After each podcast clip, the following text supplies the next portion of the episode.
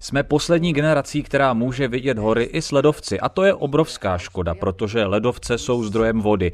I díky nim tu máme vodopády a řeky plné vody, jenže v posledních letech pozorujeme její úbytek. Glaciolog Christian Casaroto pracuje ve Vědeckém muzeu v Trentu. Výzkumu ledovců se věnuje 20 let. Hlavně v posledních letech se mu ledovce doslova mění před očima. I haven't seen never the advanced of the glacier. Nikdy jsem neviděl, že by ledovec někdy nabil. Viděl jsem jenom tání.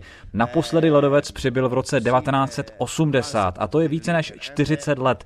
Všechny modely ukazují, že ledovců v Alpách bude dál ubývat, pokud nejsou ve vyšší nadmořské výšce než 3,5 tisíce metrů nad mořem. 3500. Říká muž, k jehož práci patří také pravidelné měření výšky ledovce přímo v terénu. Every year we do the measure Měření provádíme každý rok na konci zimy. Měříme výšku ledovce poté, co se tam nahromadí sníh a pak koncem léta. Součástí ledovce Adamelo je také výzkumná observatoř.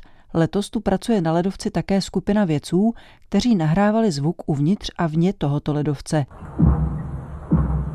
Silence inside the glacier. Crunch, another crunch. Slyšíte jen ticho a pak rub a znovu rub. Jsou to zvuky, které se ozývají zevnitř ledovce. Zvuky z okolí jsou jiné, jak ledovce tají a led se rozpouští. Vzniká jakási řeka plná ledu, takže slyšíte spíše zvuk vody. Podotýká Kristián. Do hor se vydává pravidelně. Víc času ale tráví ve Vědeckém muzeu v Trentu. Ledovcům tu zasvětili nejvyšší patro, stejně jako je tomu v horách. Mám tu dva různé digitální modely terénu ledovce. Jsou stejné, protože hory se nemění, ale mění se povrch ledovců. A na tomto modelu je vidět ten rozdíl. Za 20 let se ledovec snížil o 20 metrů. Ročně tedy o 1 metr. To platí pro vysoké nadmořské výšky. V těch nižších je to dokonce o 2 až 4 metry. Ledovec Adamelo, nad jehož modelem spolu s Kristiánem stojím, je největším ledovcem v Itálii. Fantastic glacier. Je nádherný. Hloubka ledovce je 270 metrů. Myslím, že to bude poslední ledovec, který se ztratí na konci tohoto století. Není pochyb o tom, že bez ledovců bude příroda jiná.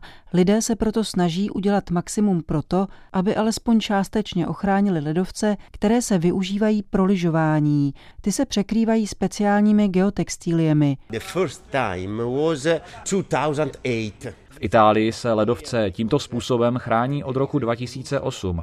Předtím tento způsob testovali v Rakousku a ve Švýcarsku. Díky tomu, že jde vývoj dopředu, se teď používají jiné materiály, ale technika je stejná. Důležité ale je, aby látka byla bílá, protože bílá barva odráží sluneční paprsky. Trentíňané tak chrání nejenom ledovec Presena, ale na určitých místech také známý ledovec Marmoláda.